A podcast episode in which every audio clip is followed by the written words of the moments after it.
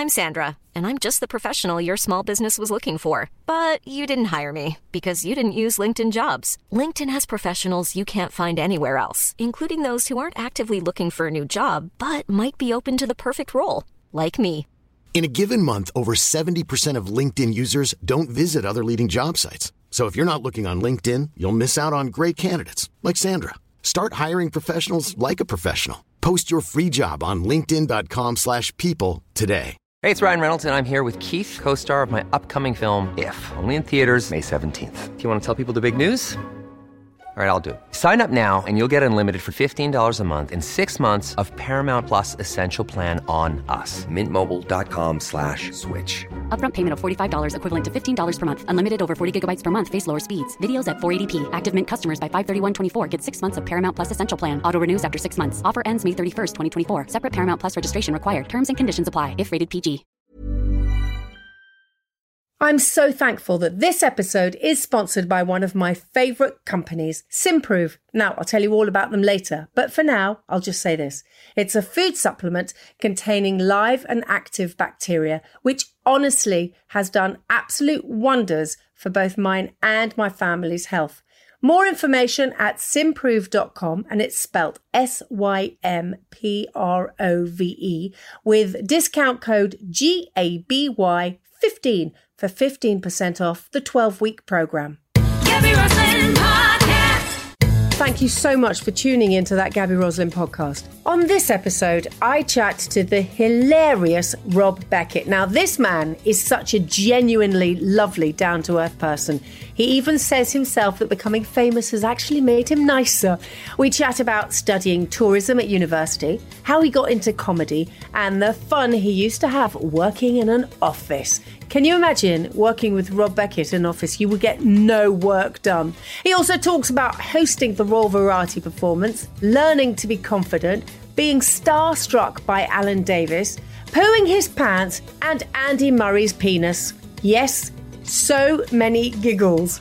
We chat about his friendship with fellow comedian Romesh Ranganathan and their brilliant TV show that I am addicted to. It makes me laugh so much. Rob and Romesh Versus, which is available to watch on Sky One and Now TV. Plus his hugely popular podcast called Lockdown Parenting Hell with Josh Widdicombe. Enjoy!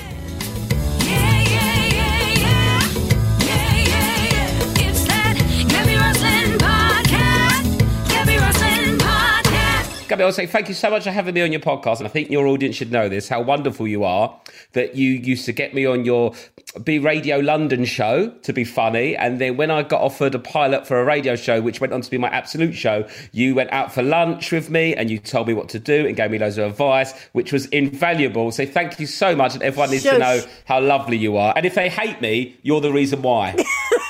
I'm here and I'm existing. But I feel like a member of your family because you're lovely. Fa- I know your family. I've met them all. Your Mm. auntie, who was, who was extremely friendly to me when I came to see you at one of your live gigs. I've seen you a few times. yeah, you've come to a few shows. What was your auntie's name? Auntie Tina. Auntie Tina. Yes. Everyone loves Auntie Tina. Oh, she was so sweet. But all your family, and they're so proud of you. Oh well, that's yeah. I think. Oh, I think. I think um, that's very kind of you to say. But yeah, they, they, they do. They, um, also, it's, it's quite lucky. They all love comedy as well and telly. So at least, um, you know, if if I did something they didn't like, I think they'd still be proud of me, but they wouldn't be able to enjoy it. So I think they get to enjoy what I do. You know what I mean? Like, That is so important. You hear from so many people that, oh, my, my parents weren't supportive of what I wanted to do, or they said, oh no, why don't you get a real job? Yeah. Your parents just went, you do it, didn't they? you know what? There's that discussion of like the privilege type thing of like um, coming from a privileged background. So, for example, someone may have gone to a private school and then gone to Oxford University and got into comedy that way and stuff like that. And that's, you know, a great um, upbringing they've had. But sometimes I find those sort of my peers that had that journey into comedy. They, they're, they're sort of having to prove themselves all the time to their parents because their parents are a bit like, well, you're not going to be a barrister then? Or you're not going to, you know, run a big company and stuff like that. I was privileged in just 100% support from my parents, which you can't really put a price on. There's no, you know, it's not, there's no equivalent of like, oh, you used to get, you know, great schooling and stuff. But to have that support and, you know, they're not pressuring you to do something more important or serious. What's so wonderful about your parents, you can see it in their eyes now that they feel exactly the same as they always did, if that makes sense. That they, when when you were little, they were proud of you. Now, now you're doing what you do, they're proud of you, and they're not in awe. No, no. I mean, whenever anyone says, "Oh, you must be so proud of Rob," they go, "I'm proud of all my kids." It's almost combative, like an argument's going to kick off. Are You implying that I'm not proud of the other ones? so um, yeah, they're really they're, they're really lovely, and they just everything's quite normal. No one really talks about my job really. When I go home, it's sort of quite. I mean, it's that arguably they talk about it less than they did when I worked in like Sainsbury's. There was more of a conversation about hours work, so it's very much keep keep your feet on the ground type conversations. But isn't that great? That's great. You see, when somebody says, How was work? And I've, so I've been doing this nearly, actually, as long as you've been alive, which is a little scary. But um, that is when you said your age, I thought, Oh my God. Uh, but when somebody says, How was work? I love it. Not who did you talk to today or did you meet so and so? When they just go, How was work? Yeah, exactly. And then I'd go, Yeah, it was all right. And then just talk about something else. Because I was, I, was, I was speaking to Romesh about it the other day. He's a good friend of mine. I do a lot of shows with him. Yeah, And I know who you mean. Yes. We're both, uh, yeah, he don't do much telly. He's he's just dipping his toe in it. I was out for, went out for dinner and then like, we, we were on the way home and I was like, at no point did either of us, like during the meal, have to feel like we had to do like an Instagram story or a or tag someone in, or we just sort of had dinner. Do you know what I mean? Where some people love all that, Yes. but it's not not really my bag. What's really weird is a lot of people that aren't well known act like they're well known on social media. So they'll like buy a new shirt and they go, oh, thanks at whoever it is, like you know Ralph Lauren for the shirt. And you go, no, they've, they've not sent it to you. You're not advertising. You just bought it. So wh- why why are you doing a thanks? As it like, but like implying that you're getting it as like a gift type thing. So it's really weird. Where I find that actually there's you know. And also, like, I find, you know, people used to say comedy's the new rock and roll. When I worked in an office, that, back in the day before Corona, that was rock and roll. Everyone was just pissed all day, every day.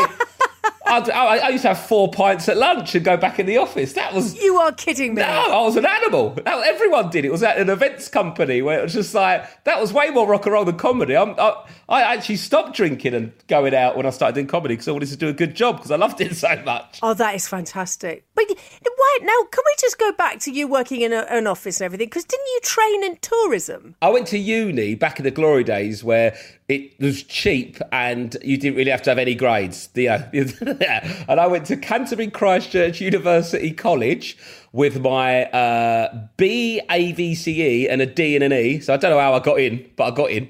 And I did tourism management just basically I didn't know what I wanted to do and I just wanted to go and get drunk and have a laugh because that's what it looked like uni. So I just sort of did it.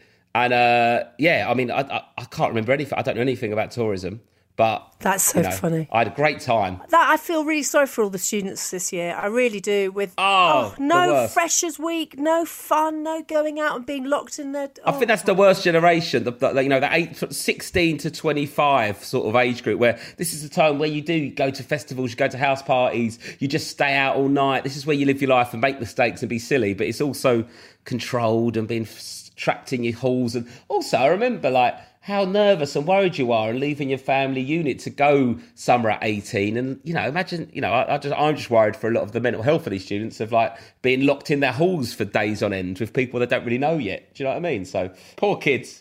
You need to do some specials on YouTube for For uni students. give them a freshers. Yes, yeah, I'll do that. That'd be quite funny. Do's and don'ts. yes, I don't think I'm the person to be giving advice. yeah. Why not? You're just and they love you and you're funny and and you had four pints at lunchtime and could still go back to work. Do you know what? I genuinely think I was at my comedy peak when I worked in an office.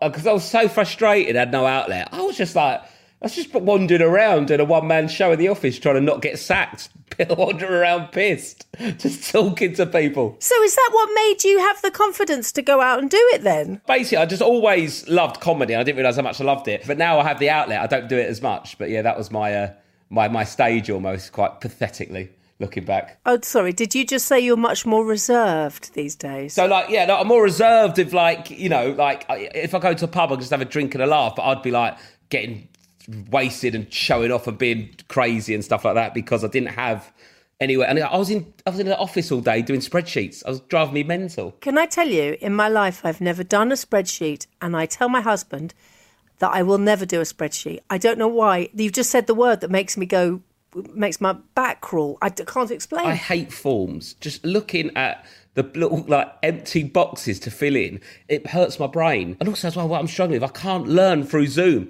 But I'm in Zoom conversations, and our kids, my kids started school, and basically what they do is because I teach them how to to read, yeah.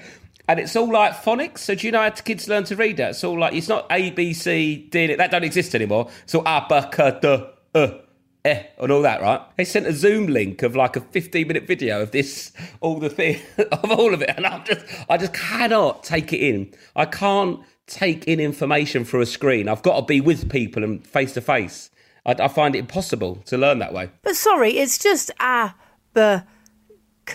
b, c, d. It's not that complicated. No, it's yeah, but it's not because then there's blend, there's blending, then there's like trigraphs or something. When there's free, the, Hold on. No, just stop. Just stop. You are Mr. Taskmaster. I thought you'd be able to do anything.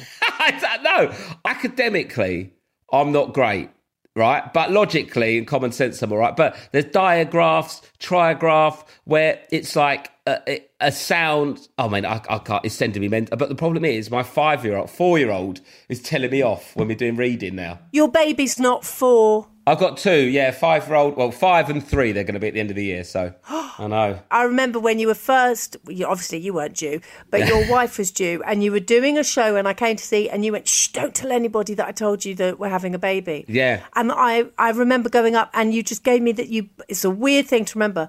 And I was with all your family, and, and there was this awful feeling of, like in Fawlty Towers when Don't Mention the War. I thought I was going to keep saying, Congratulations on your pregnancy. Like Tourette's, it was out of control and Oh, it was a horrible feeling. Like, mm, I can't say it. Lou actually told me that she was pregnant. I'd just done Sunday night at the Palladium because basically they had this like German magician on and he weren't ready. So they went, Oh, can you just go out while they sort his set out? So I did that and I could hear this like German magician like sawing a bit of his set behind me, setting it all up.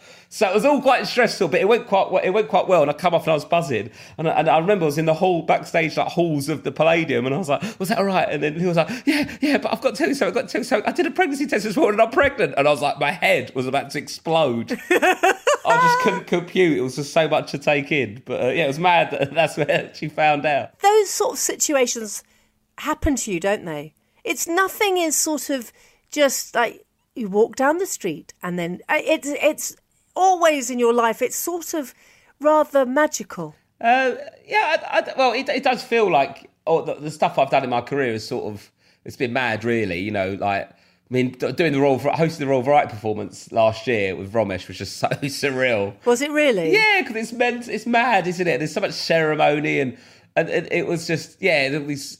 You you sort of doesn't really sort of feel like my life as it was. It feels like I'm sort of watching myself do stuff, which sounds odd, but You said that about children in need. I remember beforehand. Bless you. You were obvious. You, you know, you were you were nervous about it, and then we spoke beforehand. And then afterwards, I remember texting you and saying, "Oh my god, I watched you. I'm so proud. You were fantastic," and all that gosh. And and you, I think it was the next day or something. You said, "I felt like I was watching myself doing it." Yeah, I, I I still feel like that really because deep down I'm just sort of like, like a sort of because I was a very nervous, sort of scared child. Really, like if I drop a glass on the floor, I'd sort of cry and panic. I'd done something wrong. I hate doing things wrong. And I've always have hated doing things wrong or making a mistake. And what I love about comedy is you know if you're doing it wrong because they don't laugh. So it's the purest form. It's tangible. You know, I'm sat on the sofa in my pants. and I've just eaten a pizza, and then I flick over to it. and It's a repeat of like Live at the Apollo or something. And I look at myself and go, "How did? How, where did that bloke go? Because he's not here. He's not here on the sofa. That confident bloke doing all those jokes to those people. So it almost it does almost feel like you're watching someone else do it, even though it is is you. I don't know if that does that does that make sense. Yeah, completely. Because so many performers have this sort of this shyness that is there, and it never leaves you. So it's interesting that yours doesn't leave you either. I thought confidence was an inbuilt thing, but it's not. It's something you learn. You learn to be confident. You're not just confident. It's not something you write off as a kid. You're either like, you know, some people can run really fast, some people can't. But it's like anything. You can learn to be confident. And I think that's something that I, I've done and by just pretending that I'm confident. You know, that fake it till you make it. It's so true. And with comedy as well, if you act like you're in control and you act like you're calm, you'll give off the image that you're calm and people think you're calm and people will just, say, oh, you're confident, aren't you? And then after a while, you start to believe it. And yeah, I was not a confident kid growing up at all. And even like Josh Widdicombe, one of my good friends, he, I heard him talking about me on a podcast. He was like, "Yeah, because I'd love to have that confidence Rob has. That he's always just had that confidence of, you know." And I, but I've I learned, I've learned that that's not something that I had. It's just something that sort of develops over time. You are you, but just a sort of exaggerated version of yourself when you're on stage. Yes, if anything, I think I'm a bit. Well, I, you know, people say the people always say like once you get famous, uh, people change and get meaner and harsher. I think I've actually got nicer because growing up in southeast London, I remember I was trying to get this cab the other day, right, from a, a, a pub, and this woman stopped me and was like, "Oh, could I get a photo?" I was like, "Yeah, cool, I'll have a quick photo." So I had a photo with her, and then it took a little while, so the cab, the, the cab went. So then I told her another cab, um, and uh, and then as I was waiting for that cab, she came over again with a friend and went, "Oh, can my friend have a picture?" And she was like, uh, "Excuse me, I don't even know who you are. like, who are you?" And I was like, "Look, I've already missed a cab. It doesn't matter if you don't know who I am. I'm going to get a cab. Nice to meet you. Goodbye." But before I got any fame, I'd have gone, who the fuck are you? Yeah, that's very funny. Do you know what I mean? I would go, who are you? What are you doing? And it's actually because of the, you know, you have to maintain a sort of like, you know, representation of yourself. I've actually become politer. Where I think back in the day, I would have uh, had to go back. Can talk? You're t- talking about podcasts. Uh, so Yeah. you and Josh do podcast. I mean, you do everything. So you're on YouTube. I pleased you've got to do the university one, but um, and also uh, you two with the lockdown parenting hell podcast. It's so nice to hear guys doing that. You see. Well, yeah, yeah. I just I, I, basically it's so hard with the kids in lockdown. and Just in general, being a parent is impossible. And I was sick of seeing all like the perfect Insta parents and stuff. And or it's either basically you're the perfect mum or dad who does yoga and baking, or you're like scummy mummy type person where it's just like, oh, I don't care what we, they do and stuff. Well, I fall, I fall somewhere in the middle. Do you know what I mean? Like, I want them to learn and be engaged with them, but also I can't, you know, can't dominate your whole day. So I just thought there was no one sort of talking about those sort of things, and also blokes talking about it, and you know, especially like as a work, working class bloke, it's, you're not always seen as sort of that hands-on a parent. But you know, me and Josh is 50-50 in our respective relationships with looking after the kids when well obviously when I'm at home and not not working um so yeah I just wanted to be like a bit more of an honest thing of like blokes actually talking about it and caring rather than like oh god you never guess what my wife made me do the other day we didn't want it to sound like that but um, we wanted to strike that balance of t- talking about being a parent and stuff Now, as promised, I'd like to tell you more about our fantastic sponsor of this episode. They are Symprove. Now, I know that this is an advert, but I've honestly been telling everyone about this company for years before we started working together. And honestly, hand on my heart, that is the truth. It's a food supplement containing live and active bacteria to support gut health and a balanced microbiome. The reason it's different from others you may have tried in the past is because it's unique, because it's water based, which means that it travels straight through to your gut to thrive and multiply. They're a family run brand produced on a farm nestled in the stunning Surrey Hills. I've actually been there, I've seen how it all works, I've learned everything about this brand. That's what a fan I am. They're such a lovely bunch of people who are so proud of their heritage and their evidence based product.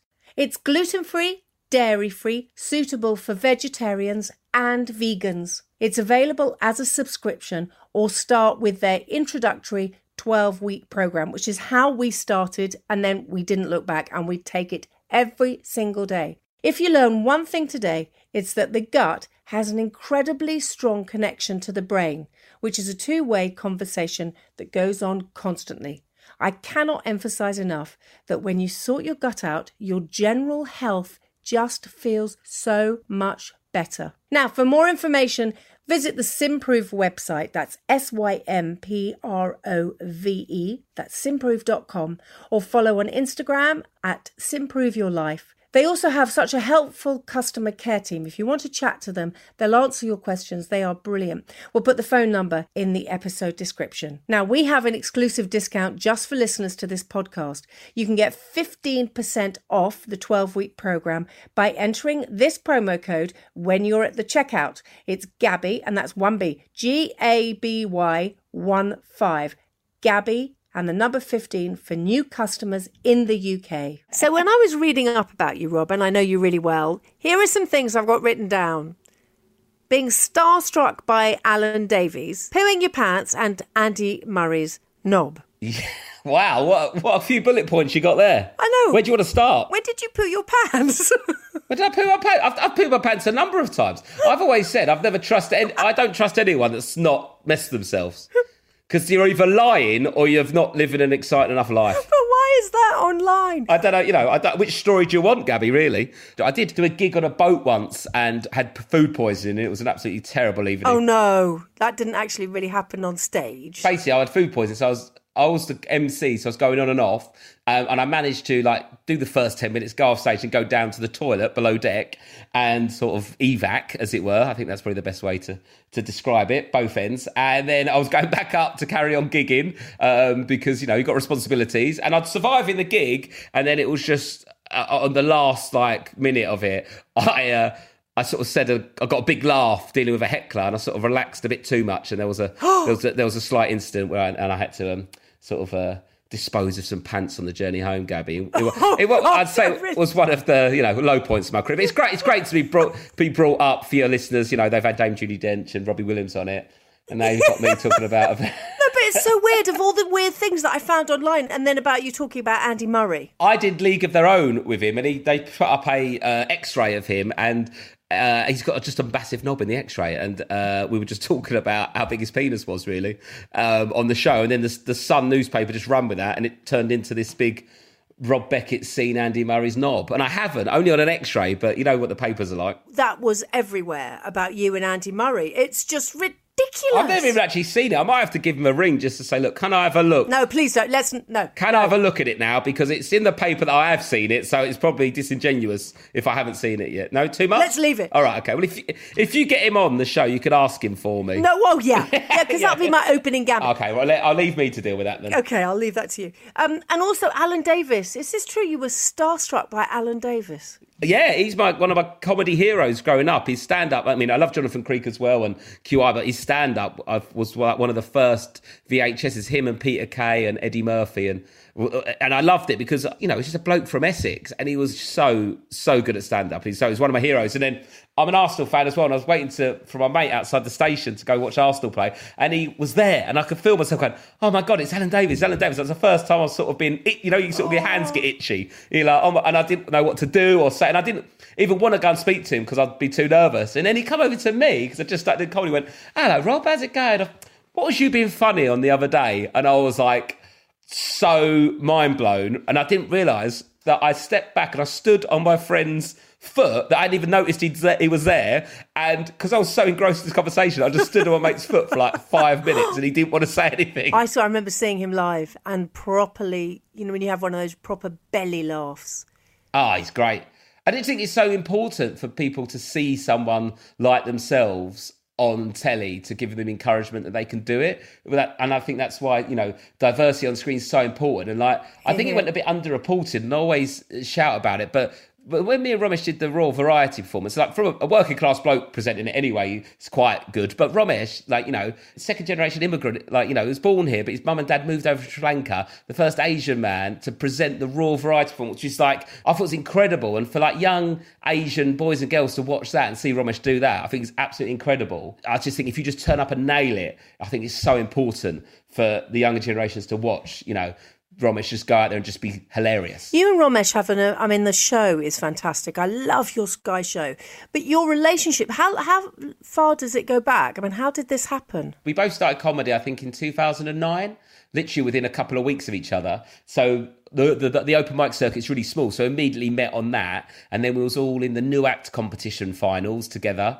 And it's just weird. It's sort of we just sort of mirrored each other all the way through. Where then we got on Mock the Week about the same time, um, and then we did this the, the Rob and Romesh show together, and then they asked us to do the Royal Variety Show. So it's like it's it's mad, really, that we've just sort of strangely mirrored each other's career, and we are, you know, genuinely. He's one of my best mates. Our families, you know, we have dinners and the kids come around to play. We go on holidays together and stuff. So it's like it's a genuine friendship, and I don't think you can force that you know, and people love seeing mates on screen, I think. And luckily for us, we are friends and we love it and it's not sort of like a fake friendship what i love about him is he's got this image that you see but he is he'd probably hate this when he hears this he's so gentle and funny and sweet. Yes, he's so kind and helpful to people to the point where I have to go, Romesh, tell them no. You can't do that. You, you know, just say no. He, he, I've never heard him say no in his life to anyone. He's so generous. That's so lovely. But yeah, also as well, I want to say as well, his image turnaround has been outrageous, and I don't know how he's done it because he's an he's an ex maths teacher. He taught maths at the school he went to, right? And anyone that teaches at the school they went to, I mean, it, it does. It's not the coolest thing, is it? It's not the coolest job to sort of stay in the same school. So he was a maths teacher at the school he went to, and his clothes when he first started comedy were awful. But now all of a sudden he's become the hip hop guy. and he's got his hip hop podcast, he's got the glasses, the trainers, and he's like, he looks like, a, like an American rap producer. Like this, and I went, how have you managed this? He is a delight. We did um, Would I Lie to You together, and I properly, I said to him afterwards, I said, oh my goodness, you're nothing like you are on screen. And he just looked at me and smiled. That really gentle smile. I just thought, you are, oh, what a delight. So yes, tell him that I'd like to speak to him, please. Defo. Can you just explain to me about stand-up? Because this, and I know I've said it to you a number of times, but talking of pooing your pants, the idea. I mean, I'll do anything. I like zip wiring. I love live television. It's my it's my deep love. Mm. anything crazy. But the idea of doing stand up instantly makes my bottom clench. I just oh, and when you said earlier about if people don't laugh, that must be just I can't even put it into words. Do you know what's mad though? It's like it, when you're talking, I can feel in your voice. You when you actually you said zip wiring, you, you, I could feel you smiling as you said it. But when you said stand up and your bottom clench, I could literally feel your body sort of tense, like just from the words. And like when you said stand up to me, I smiled. Oh. That's my initial reaction. Ah, oh, stand up. Yeah, like, I would love to do that. Well, I hate anything like zip wires. I hate theme park rides. I hate that sort of adrenaline rush. I just don't enjoy that kind of thing. But I don't know why. I just love I just love the buzz of stand up. But I think in a way I'm quite of control. I like the control of it, where I, I don't like any adrenaline rush where I'm not in control. So I like live TV. I like stand up, but I but I don't I, I can't explain it. But I just love it, and I just feel you've got to have respect for stand ups because it, it's so difficult and takes so long to be oh, crap at it. Major respect. The, the, the, the, level of effort you have to go to just to be rubbish at it is remarkable. So never mind be half decent. It takes so long to get anywhere with it. But I just, I, I love it because I hate admin. I hate all the emails and all that stuff. So when I go on stage, all I've got to do is one thing, which is make them laugh and that's all I have to do. And I find that quite liberating because I can just put the shut the door and all the other rubbish in your head and all the other nonsense and just concentrate on that and talk until they laugh, shut up for a bit, and if they're not laughing, say something else. And I, I know I'm simplifying it there, but for me, that's just how I approach it, and I, I love it. I, I can't, you know, I'll do that when I'm 60, 70, where some comedians sort of go, oh God, I can't wait till I do something else. So I don't have to do stand up anymore. But I'll I'll be doing it when I'm 70 years old, just getting wheeled out. I, I, I love it. What does it feel like if they don't? I can't imagine they don't not laugh because I've seen you live. But but if they don't laugh, is it not uh, galling? Because I know other comedians. One of my best friends.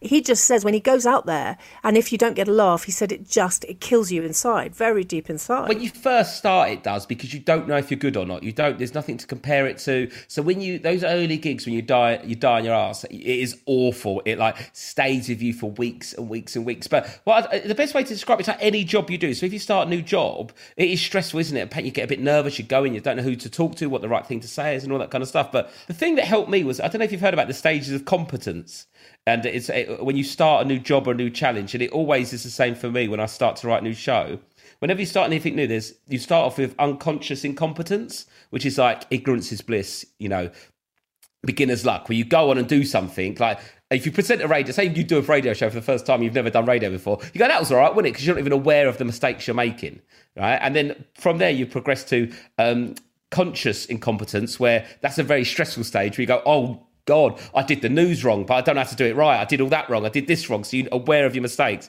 And then you move up to conscious competence where you know how to do something, but you have to concentrate the whole time. And then what you are aiming for is unconscious competence where you Yeah. can just go out and get on with it and you don't even realize, like driving your car. You can drive your car now, talk to your kids, drop someone off, pick someone up, take a phone call because you're at that level of unconscious competence when you're driving. So with comedy, it, what's painful is the stages to get to that unconscious competence. But when you get to that stage and you've got a tour show that you know like the back of your hand and you can just do it, and then on top of that, you can improvise around it all because you're so confident where the next bit of material is. That state is unmatched through any sort of drink or drugs or that, that when you're just there and you're operating that field where you go, they are hilariously laughing, and I know that I've got five more better jokes lined up to go at them. That feeling is just unmatched, and that's the sort of state I think comedians are they're hunting for, and that's why it's like an addiction. You're always after that next sort of buzz. And for me, I, I can't imagine living my life without uh, without it. To be honest, That's fascinating. I'd never thought of it in all of those levels, but I understand the addiction and the obsession because I'm like that about presenting TV. I, it's just, I couldn't live my life not doing it. yeah. I get the feeling that you always realise how lucky you are. Oh, of course. I'm so lucky to have that feeling of something that I love to do, but you've just got to you've just got to sometimes just give it a go because you, you you never know if it's possible to do. That's what my mum's always said to me. Like, it's not about knowing what you want to do; it's about crossing off stuff you don't want to do. You know, like I don't want to do that. I don't want to do that, and then eventually you can just narrow it down to what it is that you do want to do. Um, and that's why, like, I, I'll, I'll try podcast, I'll do radio, I'll do YouTube, I'll do comedy because there might be something else I actually enjoy more on comedy, but I won't know it until I try it. So I think if you're constantly pushing yourself to try new things, then hopefully you may find and strike upon the thing that you sort of get a buzz from doing every day, which you know I'm so lucky t- to have. But what makes you laugh? I love um, uh, silly sort of slapstick stuff. Like I'm obsessed on TikTok of just I've got like just people slipping over or people other people like that. I love that stupid kind of stuff and act, that silly little accidents like that. That kind of slapstick stuff makes me lose my mind. Even my friends and my friendship group, I I will cut you out of my life if you're not funny enough because I cannot. I've not got time for someone not to make me laugh. What is the point of that interaction? Why talk to anyone without a laugh being in there at any point? Well, it's a waste of a conversation, isn't it? I, well, I agree with you. Don't you think? I love laughter. There is nothing greater than smiling and laughing. Yeah, if I go and talk to someone, if if we haven't both laughed and we don't both walk away smiling, that was a waste of a that was a waste of a meeting. what was the point? And that's and I, and, you know, and I just I've just always been like that, that. Just I can't I can't suffer someone that's not interesting or funny. I just like oh I, I can't do it, and I just I feel mean, but I'm like you've got to up the banter here, or we're gonna have to knock this on the head. No, I get that. I completely get. It. I have to say, one of my the f- weirdest phone calls that we ever had was about me ringing you about the chase because we Yes. were, we were doing the chase together, and we had Yeah. the most surreal conversation, and it was something about you were in a cellar or. Uh, there was some strange conversation, and I lost it so badly in the street. And, and you were talking about pooing your pants, but I actually weed myself from laughing in the street, oh. and you were just telling me to calm down. Oh yes, because you you yeah you wrote because basically you you got knocked out, didn't you, of the chase? Oh my god! I don't want to bring it back up, but then me, I and then- hated it. Oh, yeah, well, yeah, you you you got beaten by the chaser, and then we went on to the final round. Me, Geoff Hurst, and Hayley Tamaddon, I think it was. Yeah. so you was all getting worked up, and I was just going, "Calm down, Gaby, calm down." You made me laugh so much. I but and there was another time as well. Your routine about the people that you that you look like, and it was all the people that you look like that we didn't realise that you look like. And if I think about it now, and it was Pat Butcher. Oh, yeah. and there was a It was a list of like a list of about thirty-five names that I sort of memorised. I've not done that uh, routine for probably about seven years, but it's it's still somewhere in my brain. Who else was it that you looked like? And you do. when you first started comedy and you're new, people just heckle you the whole time of like who you look like, and people would normally go on and go, "I know what you're thinking." Jesus has had a bad time if it was like a man with a beard and long hair or whatever. So I just went, um, I'll just get these out of the way, and it was just like a massive list, and it all they all slightly worked. So it was a. Uh, uh, I'm I'm not Boris Johnson, Jack Swagger, Jeff Brazier, Biff Tannen, James Earl Jones, Muka Kid, Princess Diana, Leslie Ash, Philip Seymour Hoffman, Myra Hindley, Craig Bellamy, R.G. Johnson, Miss Piggy, Hey Arnold, Natasha Bedingfield, a frog, Kurt Nilsen, Johnny Bravo, Buzz, Peggy Mitchell, Ian Bill, Oliver Kahn, Pat Butcher, Scott Walker, Peter Lorre, Bam Bam, The Honey Monster, Billie Piper, and then yeah, someone else there, and then, yeah, yeah. Oh my so it's just I can't believe that's still in there. I think I missed a couple out, but yeah, that I used to just bang that out, and it was what was good was because everyone always thinks you look like someone else, so you could literally quickly get every single person in the room's thought. So that people would laugh at different points. So yeah, it was a quite a good opening joke at the start. Still makes me laugh. And weirdly, when you were going through them then, thinking of your face, thinking, oh my God, but he does. But you don't. But you do. Yeah, I know. Yeah, but yeah, I, the delivery was rusty, but I think you got the message. oh my god, you're brilliant! I just think you're so brilliant. Um, also, the other thing I found online, it was in a student paper, was your favourite ever joke. So I've got it written down here, and I want to know your favourite ever joke, and I'll tell you if you got it right. I can't, I can't remember. Is it the Eric Moulton one where he's playing the piano and he says, "You're playing it wrong"? I went, "I'm not playing it wrong. I'm just playing it in the wrong order." Is it that one? No, Oh, I've, I, do you know what? I've got no idea, Gaby. Is it what? What my own favourite joke or my just joke in the world? no, your fa- your own favourite joke. Oh right. No, I- I've got I, I couldn't, I've got no idea. What is it? Well, when I say it, it's not going to be funny. So if I say it, you have to say it back as you. Okay. yeah. right. Okay. Right. It's go. apparently- Well, just give me a give me give me a clue and I'll I'll, I'll, I'll, I'll TV and bookcase. Oh, yeah, that joke.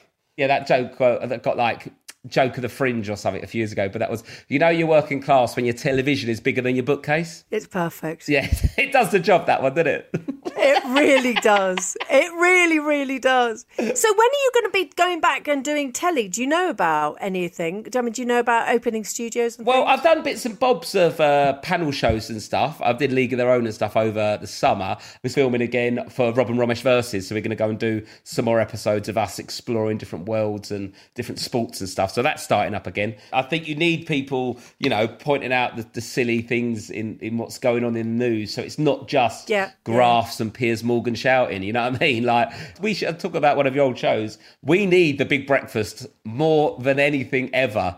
We need a fun breakfast show that people can go, yep, I'm aware there's COVID and I'm aware BBC and ITV are going to be taking, you know, politicians to task. But here on Channel 4 or Sky 1, wherever that show would sit, we are not going to talk about it. We'll have the news on once an hour, but we are going to just have fun and distract you and entertain you. And I, I think we, we need that more than ever at the moment, just because I can't bear to look at another graph or, or case numbers, whatever it is. Well, I've got it. You and Romesh doing a live weekly show, and I'll come on as the token mad woman. There we go. Done. Fair enough. Sorted. Sky, if you're listening, sorted. Um, listen, uh, uh, give your family just huge kisses from me, or, or, or virtual hugs and kisses, Yeah. especially your Auntie Tina. And I just adore you. You are brilliant. You just make me laugh. Oh, thank you so much for having me, Gaby. I really appreciate it. Lots of love, sweetie. Cheers. Thanks, Gaby. Thank you so much to our sponsors of this episode of the podcast. They are, of course, Symprove. Now, to get your 15% off the 12 week program, just enter this promo code when you're at the checkout. It's Gaby15. That's G A B Y and the number 15. And that's for new customers in the UK. Coming up next week, the wonderful comedian and actor and all round lovely guy, Sanjeev Bhaskar. That Gaby Roslin podcast is proudly produced by Cameo Productions. Music by Beth Macari. Please press the subscribe button and it will come straight to your phone on Apple Podcasts, Spotify, or wherever you choose to listen. Also, please rate and review us on Apple Podcasts. It's that Gaby Roslin podcast. Gaby Roslin podcast. Mom Mom deserves the best, and there's no better place to shop for Mother's Day than Whole Foods Market. They're your destination for unbeatable savings, from premium gifts to show-stopping flowers and irresistible desserts. Start by saving 33% with Prime on all body care and candles. Then get a 15-stem bunch of tulips for just $9.99 each with Prime. Round out Mom's menu with festive rosé, irresistible berry chantilly cake, and more special treats. Come celebrate Mother's Day at Whole Foods Market. Hi, I'm Daniel, founder of Pretty Litter. Cats and cat owners deserve better than any old fashioned litter. That's why I teamed up with scientists and veterinarians to create Pretty Litter. Its innovative crystal formula has superior odor control and weighs up to 80% less than clay litter. Pretty Litter even monitors health by changing colors to help detect early signs of potential illness. It's the world's smartest kitty litter. Go to prettylitter.com and use code ACAST for 20% off your first order and a free cat toy. Terms and conditions apply. See site for details.